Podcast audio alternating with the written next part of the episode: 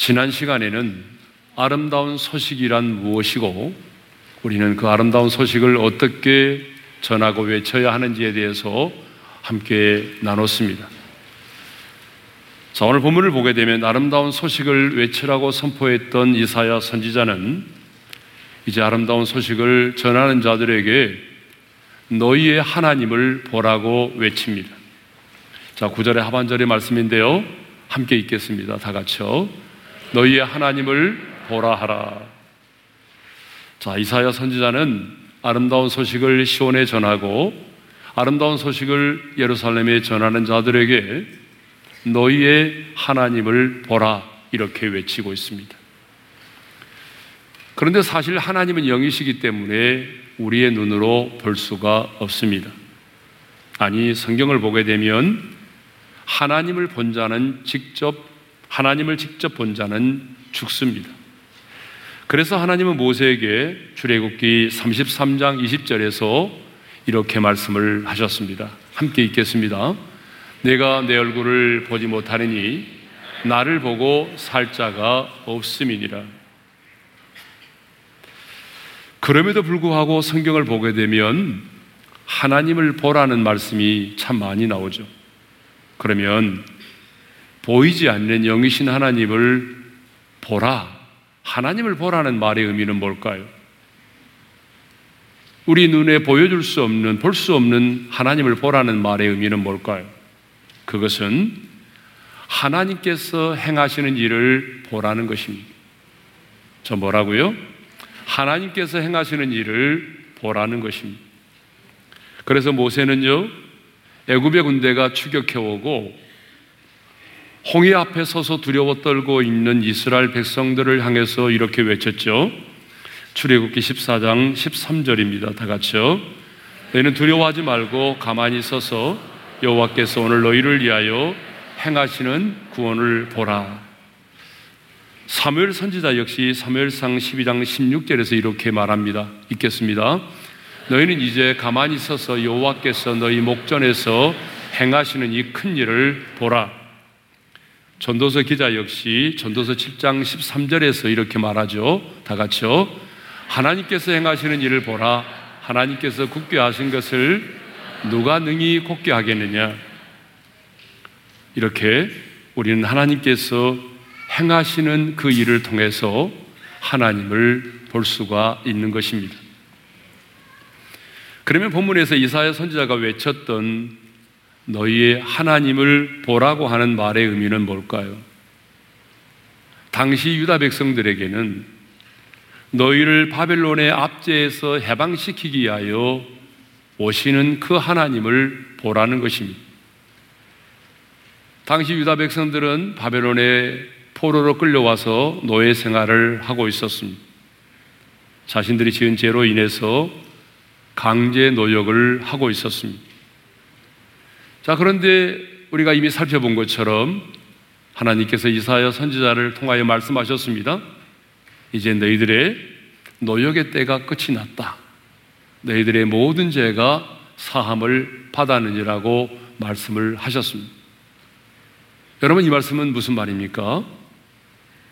바벨론 70년의 포로 생활을 통하여 너희의 모든 죄값이 다 지불되었기 때문에 이제 바벨론의 압제에서 벗어나서 예루살렘으로 돌아가게 되었다라고 하는 말 아닙니까? 너희를 압제한 바벨론 제국도 이제 풀의 꽃과 같이 시들고 사라지게 된다는 것이죠. 그런데 현실적으로는 그 어떤 것도 이루어지지 않았습니다. 이사야 선지자가 그렇게 외쳤지만 사실 아무것도 일어나지 않았습니다. 그런데 하나님은 이사야 선지자를 통하여 말씀하십니다. 너희 눈에는 지금 아무것도 일어나지 않았지만 너희의 하나님을 보라는 것입니다. 너희를 바벨론의 압제에서 해방시키기 위해서 오시는 그 하나님을 보라는 것입니다. 바벨론 제국을 무너뜨리고 마침내 그 압제에서 너희를 해방시키사 예루살렘으로 돌아가게 하실 그 하나님을 믿음의 눈으로 보라는 거예요. 그러면 왜 이사야 선지자는 너희의 하나님을 보라고 그렇게 외쳤을까요? 그것은 바벨론의 압제에서 유다 백성들을 구원해 내실 리는 오직 하나님 한 분밖에 없었기 때문입니다. 바벨론 제국을 무너뜨리고 고레스와 같은 지도자를 세우시고 그리고 바벨론의 포로 생활을 하고 있던 백성들로 하여금 그 압제에서 벗어나서 예루살렘으로 돌아가게 하실 수 있는 분은 오직 너희의 하나님 한 분밖에 없기 때문입니다. 그래서 너희의 하나님을 보라. 이 말의 원문을 문자적으로 보게 되면 엘로헤캠 보라 너희의 하나님이시다 라고 되어 있습니다. 여러분 여기 이 말씀을 보게 되면 보라의 강조를 하고 있는 것이 아니라 너희의 하나님에 대해서 강조하고 있습니다. 무슨 말입니까? 너희의 하나님만이 이 바벨론 제국을 무너뜨리고 너희를 이 압제에서 벗어나게 할 수 있다는 것입니다. 그러므로 너희는 너희의 하나님을 바라보라는 거예요. 다른 사람의 하나님이 아니죠. 너희의 하나님을 보라는 것입니다. 과거처럼 애굽이나 아수르를 의지하지 말고 너희의 그 하나님만을 의지하고 바라보라는 거죠. 그렇습니다. 여러분, 우리를 도와주시고, 우리를 자유케 하시고, 우리를 보호해 주시고, 우리를 인도하실 수 있는 분은 요 하나님 한 분밖에는 없습니다. 이사야 선자를 통해서 선포된 너희의 하나님을 보라 이 말씀은 당시에 바벨론에 포로된 자들에게 주시는 말씀이었습니다. 그러나 이 말씀은 오늘 이 시대를 살아가는 우리들에게는 다시 오실 주님을 보라는 말씀이기도 합니다. 그러니까 너희 하나님을 보라 이 말은 당시에 바벨론에 포로된 자들에게 주시는 말씀이기도 하지만 오늘 우리에게 주시는 말씀인데 오늘 우리에게는 이 말씀이 어떤 말씀이죠? 다시 오실 주님을 보라는 말입니다. 2000년 인간의 몸을 입고 이 세상에 오사 우리를 구원하신 예수님은 분명히 우리에게 이렇게 말씀을 하셨습니다. 마태복음 24장 44절이죠. 읽겠습니다. 시작. 이러므로 너희도 준비하고 있으라. 생각지 않은 때에 인자가 오리라. 여러분 놀랍게도 성경을 보게 되면 우리 주님이 다시 오시리라고 약속한 말씀들이 정말 많아요. 신약 성경에만도 예수님 다시 오실 예수님에 관한 말씀이 직간접적으로 300번 이상 나옵니다. 그러므로 여러분, 우리 주님은 반드시 다시 오십니다. 그래서 요한계시록의 마지막은 이렇게 기록되어 있잖아요. 요한계시록 22장 20절인데요. 다 같이요. 내가 진실로 속히 오리라 하시거늘 아멘 주 예수여 오시옵소서. 여러분, 우리 주님은 다시 오십니다. 하지만 우리는 그 날과 그 시를 알 수가 없어요. 그렇지만 분명한 것은 우리 주님께서 우리 가운데 오시는 그 날이 점점 가까워지고 있다는 사실입니다. 여러분, 처처의 기근과 전염병이 이제 발생을 또 하게 될 건데 그것도 성경에 보게 되면 종말의 징조잖아요. 그러니까 마지막 때가 가까이 오게 되면 여러분 처처의 기근과 난리와 난리에 대한 소문을 듣겠고 그리고 전쟁이 떠나지 아니하고 그리고 전염병이 창궐하게 된다는 거죠. 그러니까 지금 여러분 지금 우리가 겪고 있는 이 전염병도 우리에게 주시는 메시지가 있어요. 주의 오실 날이 점점 가까워져 오고 있다라고 하는 메시지죠. 예. 그러니까 우리 주님은 다시 오십니다. 그래서 초대교회 성도들은요, 자기들이 살아 생전에 주님이 오실 줄 알았어. 그래서 초대교회 성도들은 만날 때마다 인사를 마라나타라고 했어요.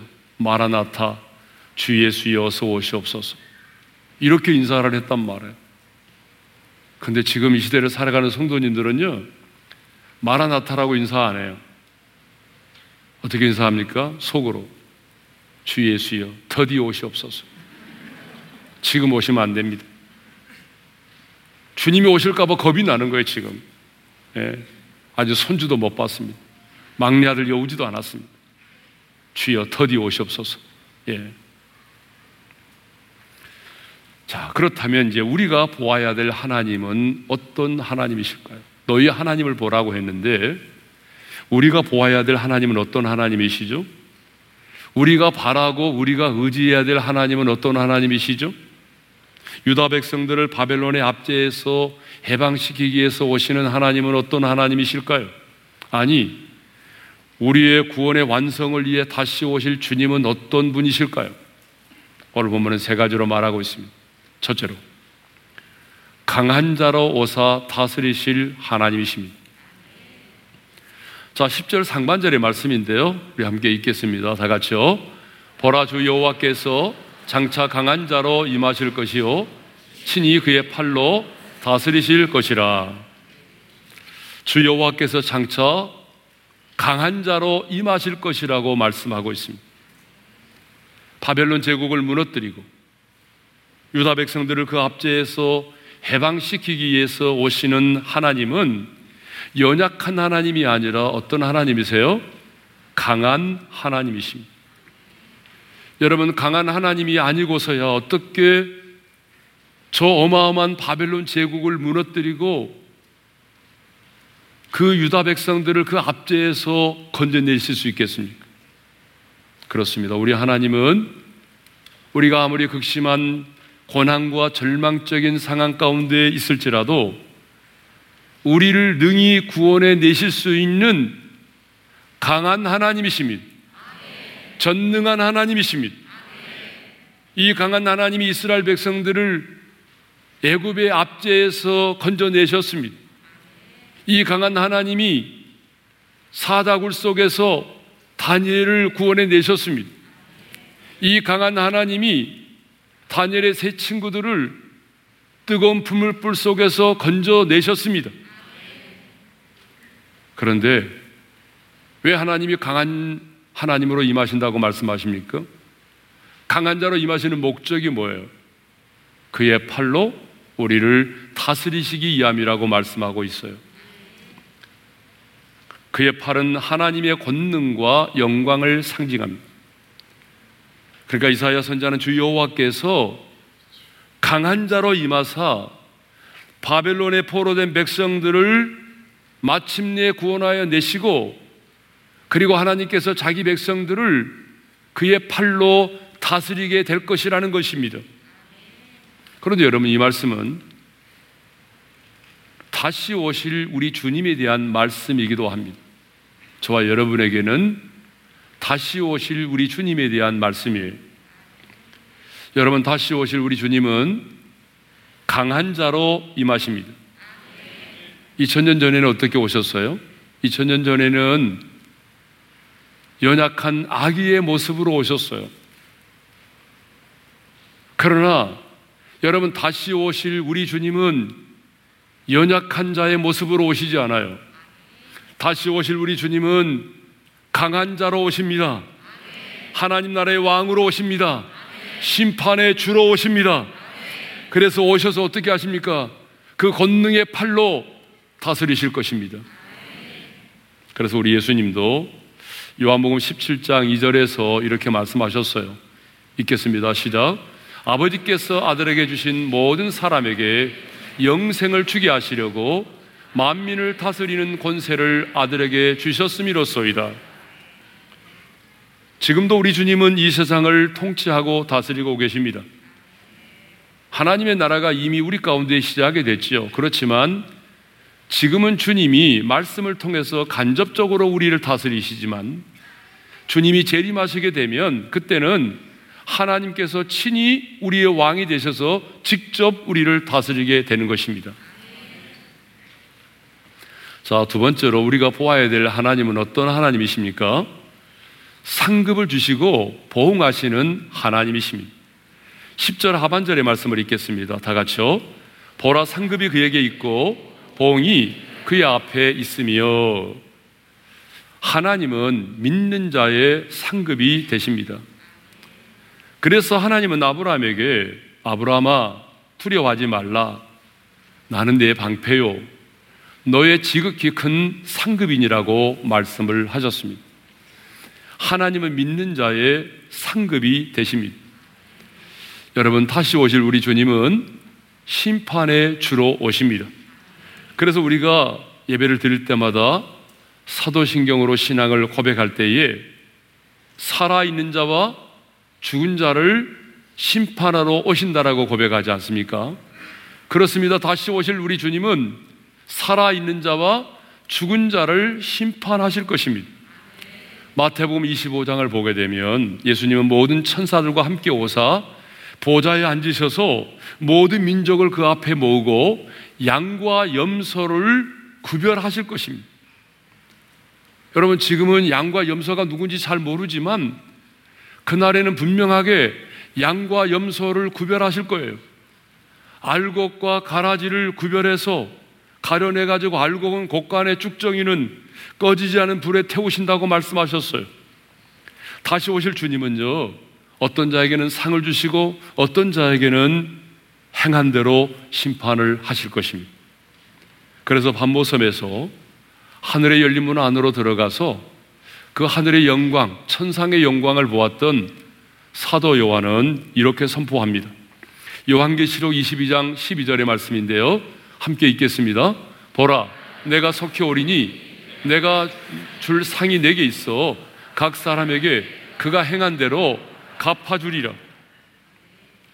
여러분, 왜 주님이 속히 오신다고 말씀하시죠? 여러분, 문맥을 보세요.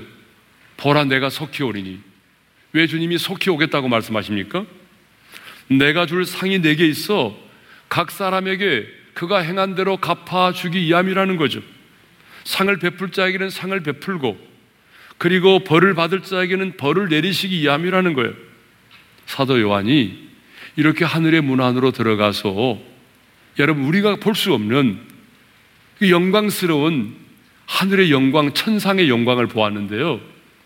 그때에 요한계시록 22장을 보게 되면 반복해서 세 번이나 들었던 음성이 있어요.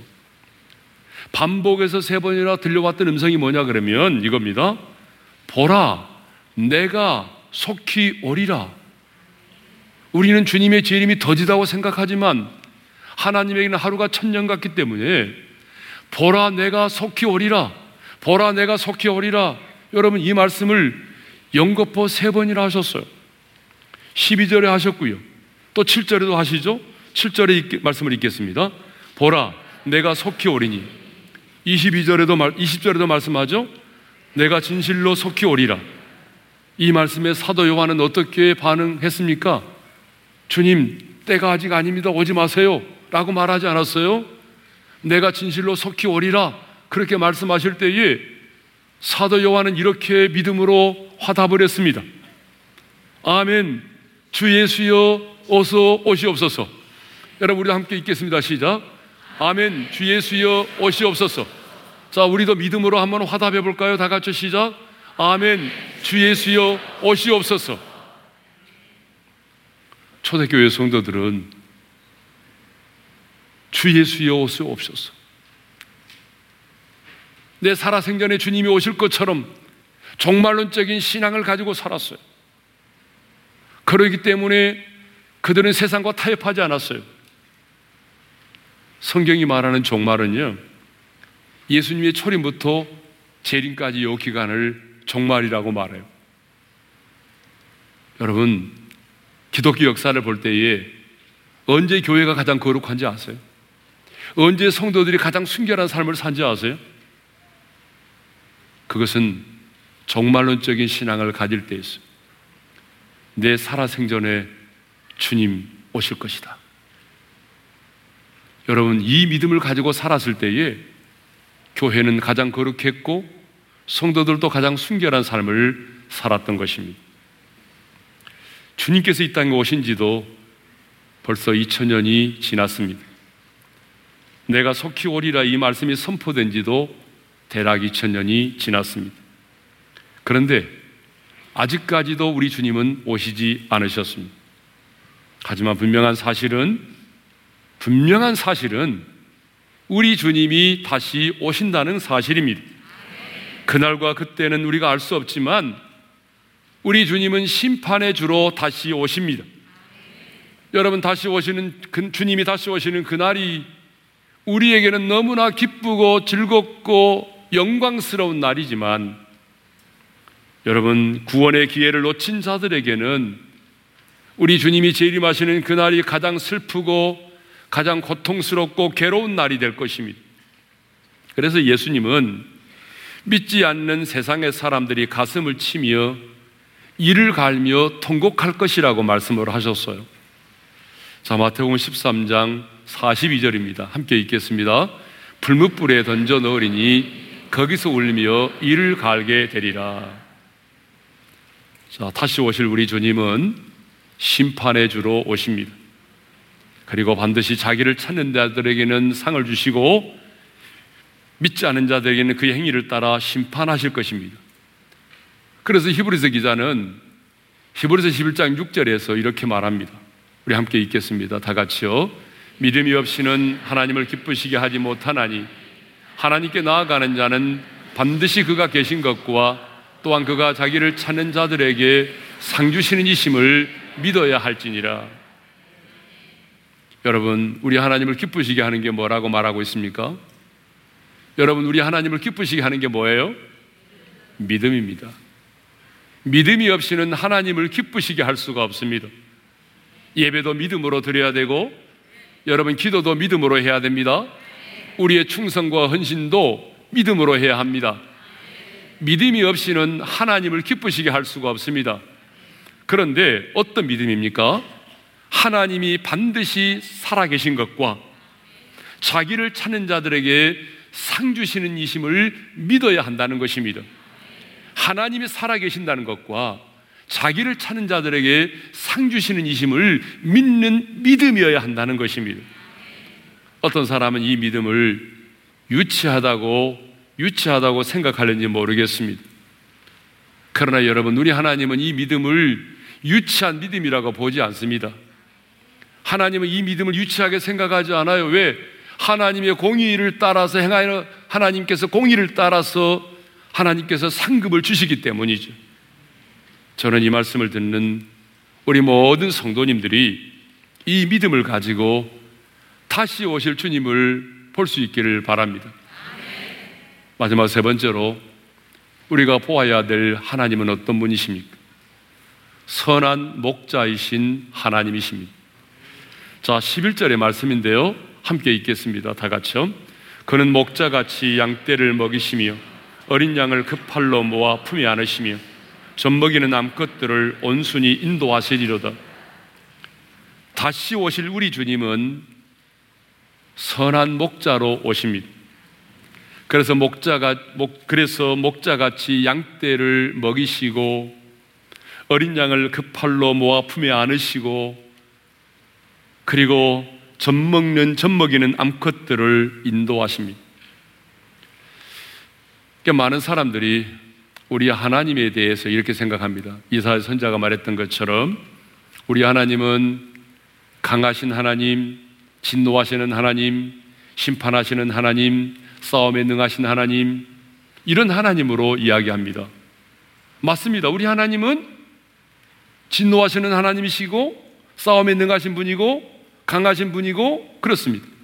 그러나 여러분들이 우리 하나님을 그렇게만 인식하고 있다면 그렇게만 알고 있다면 여러분은 하나님에 대해서 아직도 잘 모르고 있는 것입니다. 우리 하나님은 이디하고 강하시고 능하신 분이시지만 또한 선한 목자이십니다. 선한 목자와 같은 하나님이십니다. 양떼를 위하여 자신의 목숨을 버리시는 선한 목자이십니다.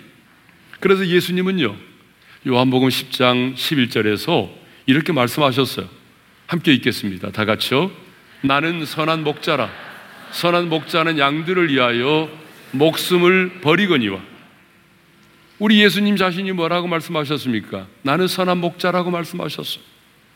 그러면 선한 목자가 하는 일이 뭘까요? 자, 선한 목자가 하는 일은 본문에 보게 되면 세 가지인데요. 첫째가 뭐냐 그러면 양떼를 먹이는 일입니다. 11절 상반절의 말씀에 이런 말씀이 있죠. 다 같이요.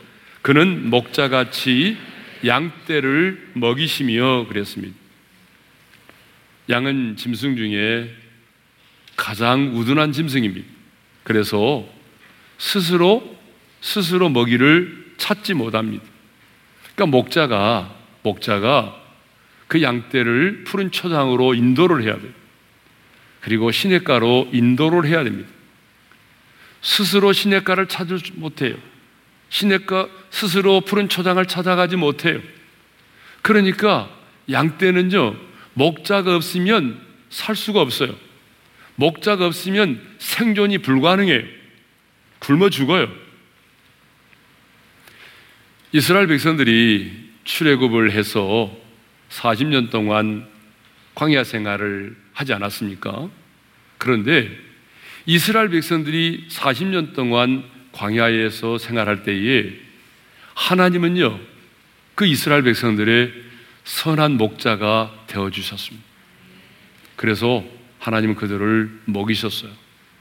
농사도 지을 수 없는 광야에서 생활할 때에 하나님은 선한 목자가 되셔서 매일 하늘에서 만나와 메추라기를 내려 먹이셨습니다. 목말라 할 때는요, 반석에서 솟아나는 생수를 마시게 하셨습니다. 이렇게 하나님이 광야의 인생길을 거니는 동안에 선한 목자가 되셔서 그들을 먹이셨던 것처럼 여러분 광야의 인생길을 살아가는 우리 역시 주님이 우리의 선한 목자가 되셔서 푸른 초장으로 잔잔한 시냇가로 인도해 주어야만이 여러분 우리의 영혼이 살아갈 수 있다는 것입니다. 광야의 인생길을 살아가는 우리들에게도 선한 목자가 필요합니다. 주님의 양떼인 우리는 목자가 없이는 하루도 살아갈 수가 없습니다. 그래서 주님은 이렇게 말씀하셨어요. 다 같이 읽겠습니다. 시작. 나를 떠나서는 너희가 아무것도 할 수 없습니다. 여러분, 이것을 고백할 수 있는 자가 주님의 양떼입니다. 예? 주님을 떠나서는 나는 살아갈 수가 없어요. 여러분, 이렇게 고백하는 사람이 심령이 가난한 자이고요. 그리고 양떼라고요. 자, 선한 목자가 하는 두 번째 일은요, 어린 양을 품에 안아 주신다라고 하는 거예요. 11절 중반절인데요. 함께 읽겠습니다. 다 같이요. 어린 양을 그 팔로 모아 품에 안으시며 제가 방금 말씀드린 것처럼 양은 굉장히 우둔하다고 그랬잖아요. 우둔할 뿐만 아니라 굉장히 약한 짐승이에요. 연약한 짐승이에요. 한 번 길을 잃으면요, 스스로 자기 우리를 찾아오지 못해요. 여러분 진돗개는 대전까지 팔려갔지만 다시 진도로 돌아왔다고 하잖아요. 여러분 집에서 기르는 뭐 닭과 오리도 보게 되면 때가 되면 다시 돌아오잖아요. 그런데 여러분 양은요 우리를 떠나면 스스로 우리를 찾아오지 못해요. 또 다른 동물이나 짐승들은 스스로 자기 자신을 보호하거나 방어할 수 있는 공격용 방어용 무기를 가지고 있어요. 여러분 그러잖아요. 어떤 짐승들도 보게 되면 뭐 사나운 이빨을 가지고 있다든지 뾰족한 뿔을 가지고 있다든지 예? 아니면 뭐 날카로운 팔톱을 가지고 있다든지 그래서 누가 공격을 받으면 같이 공격하기도 하고 방어하기도 하고 어, 심지어는 힘이 없는 동물들은 나름대로 보호색을 가지고 있잖아요. 그러나 양은요 아무것도 가지고 있지 않아요. 공격용 무기도 없어요. 방어용 무기도 없어요. 보호색도 없어요. 그러니까 이리와 늑대가 나타나면 힘 한번 써보지 못하고 잡혀 죽는 게 바로 양입니다. 그런데 본문을 보게 되면 선한 목자 되신 주님께서 어떻게 한다고 말씀합니까?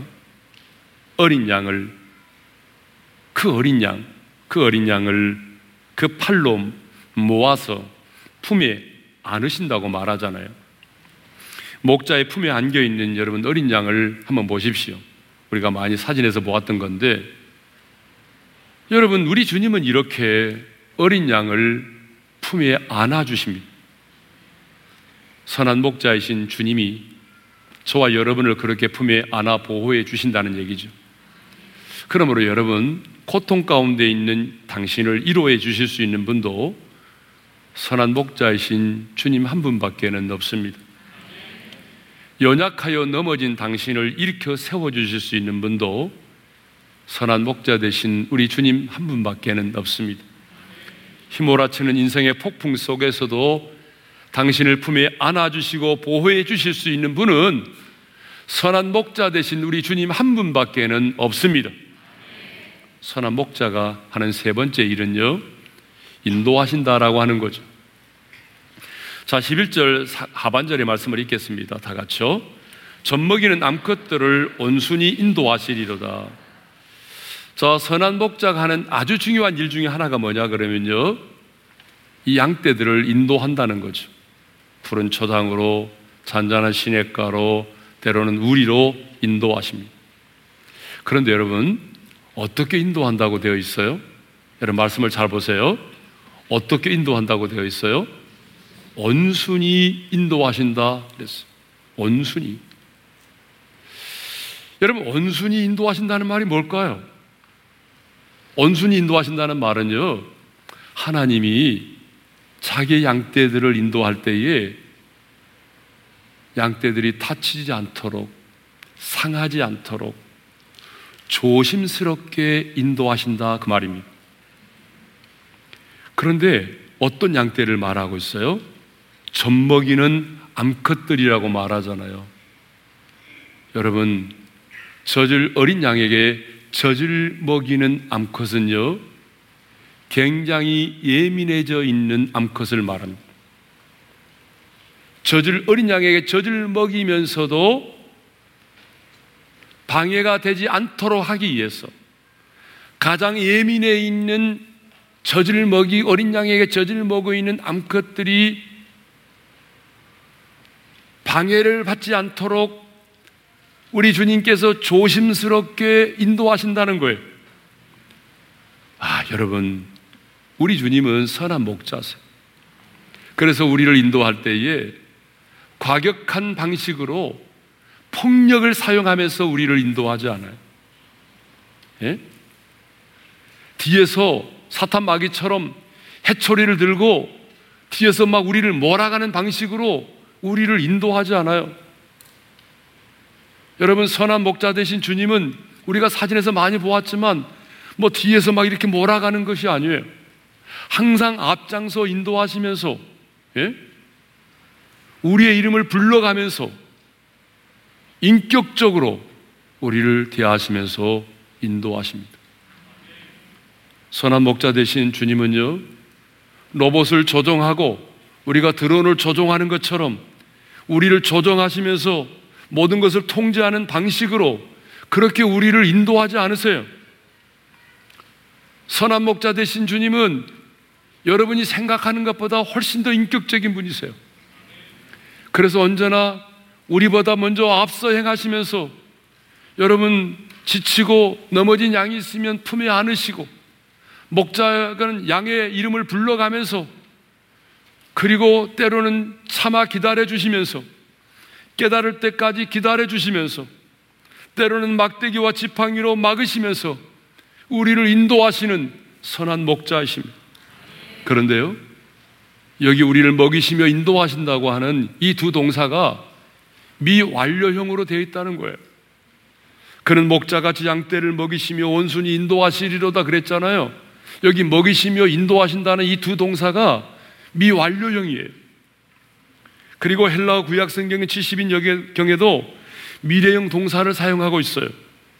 이 말은 무슨 말입니까? 선한 목자 되신 주님은요, 우리의 인생 가운데 몇 번 우리를 인도해 주시고, 몇 번 우리를 일으켜 세워 주시고, 에라 안 되겠다 포기해 버리는 그런 목자가 아니라는 거예요. 선한 목자 되신 주님은 몇 번이 아니라 몇 번 인도하고 몇 번 먹이고 안 되겠다 싶으니까 포기해 버리는 그런 목자가 아니라 계속적으로 앞으로도 끊임없이 우리를 먹이시고 우리를 인도하신다 그 말이에요. 언제까지 내 영혼이 육체의 장막을 벗고 주님의 품에 안기는 그 순간까지 주님은 내 인생의 선한 목자가 되셔서 우리를 인도하신다 그 말입니다.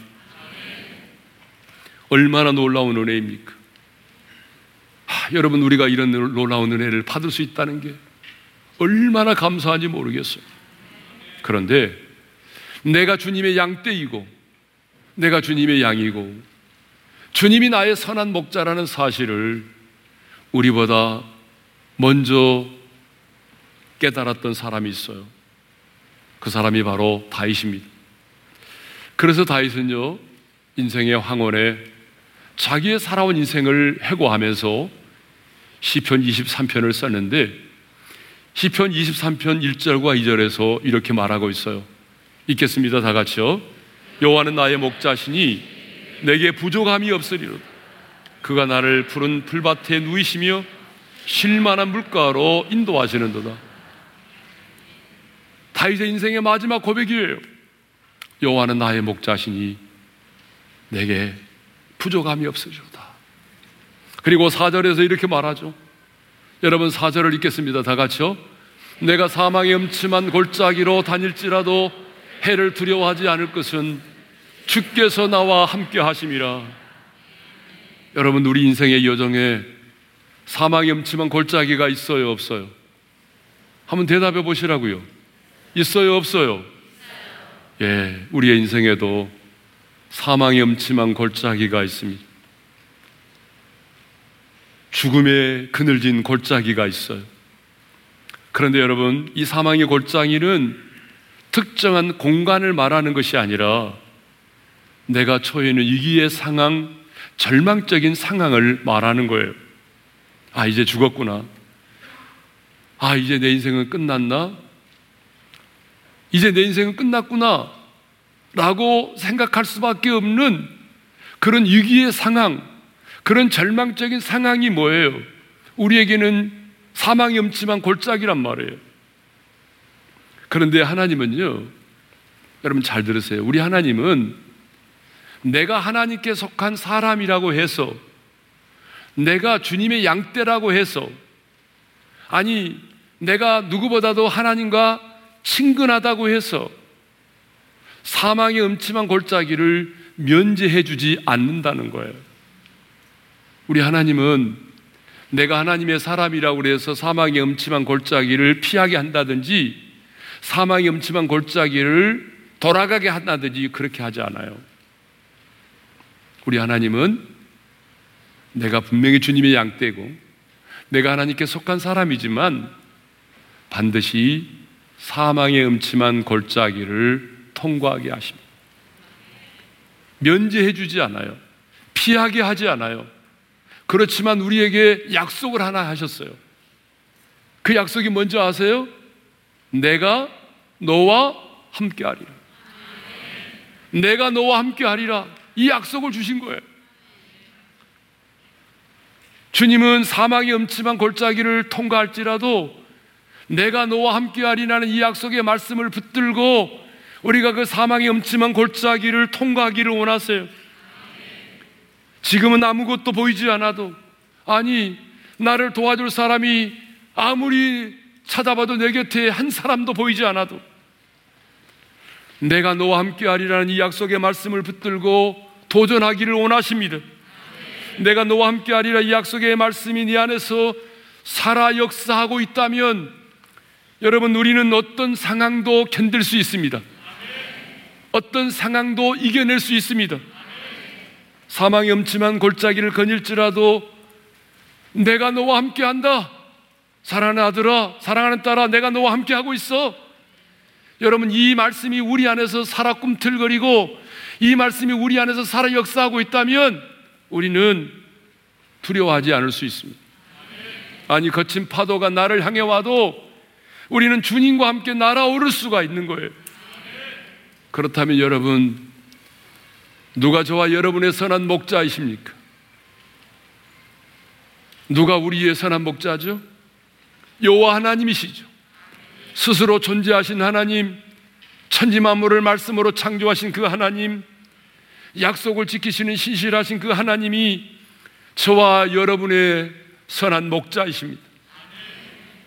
그 선한 목자 되신 주님이 철을 따라 우리를 꼴을 먹이시고 그 품에 우리를 안아주시고 그리고 우리를 온순히 인도하십니다. 이사야 선자는 아름다운 소식을 시온에 전하는 자들에게 외쳤습니다. 너희 하나님을 보라. 무슨 말입니까?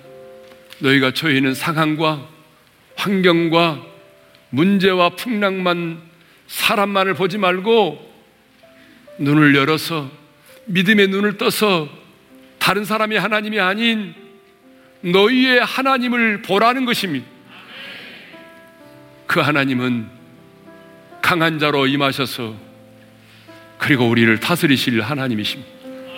어떤 상황 가운데 있든지 간에 나를 구원해 내실 강한 자의 하나님이시고 반드시 행한 대로 우리에게 상급을 베푸시는 하나님이시고 선한 목자로 오셔서 나를 인도하시고 꼴을 먹이시고 때로는 품에 안아주시고 가장 인격적으로 온순히 나를 인도하시는 하나님이십니다.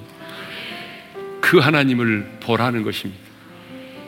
이 시간 우리 주신 말씀 마음에 새기면서 주 품에 품으소서 능력의 팔로 덮으소서 찬양하며 나가겠습니다. 주 품에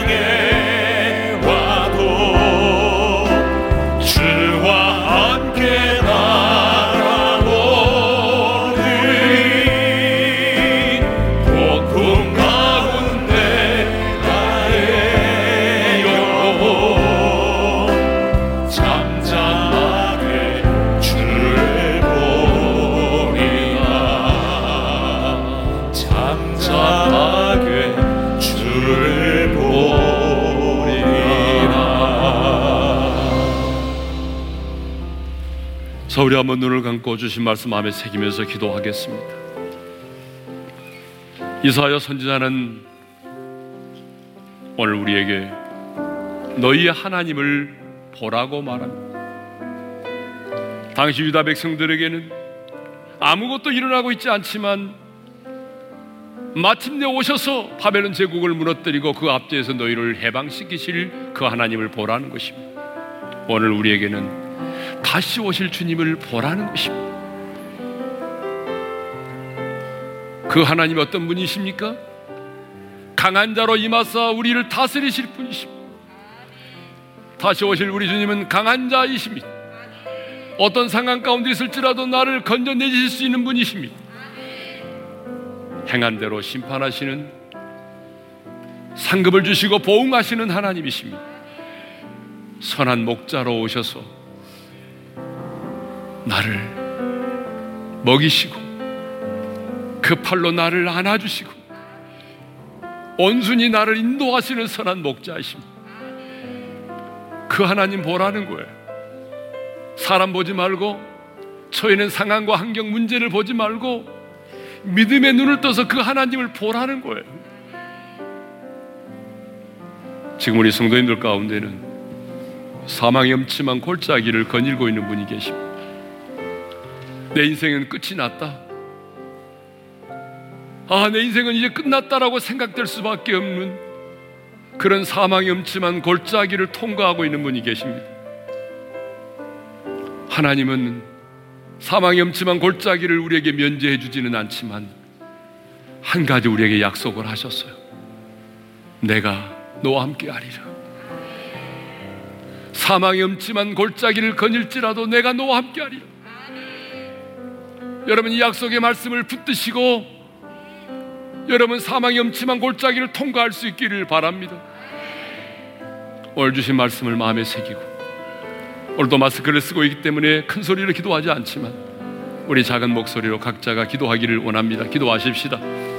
우리 아버지 하나님 감사합니다. 오늘도 우리에게 너희의 하나님을 보라. 너희의 하나님을 보라고 말씀하신 주님.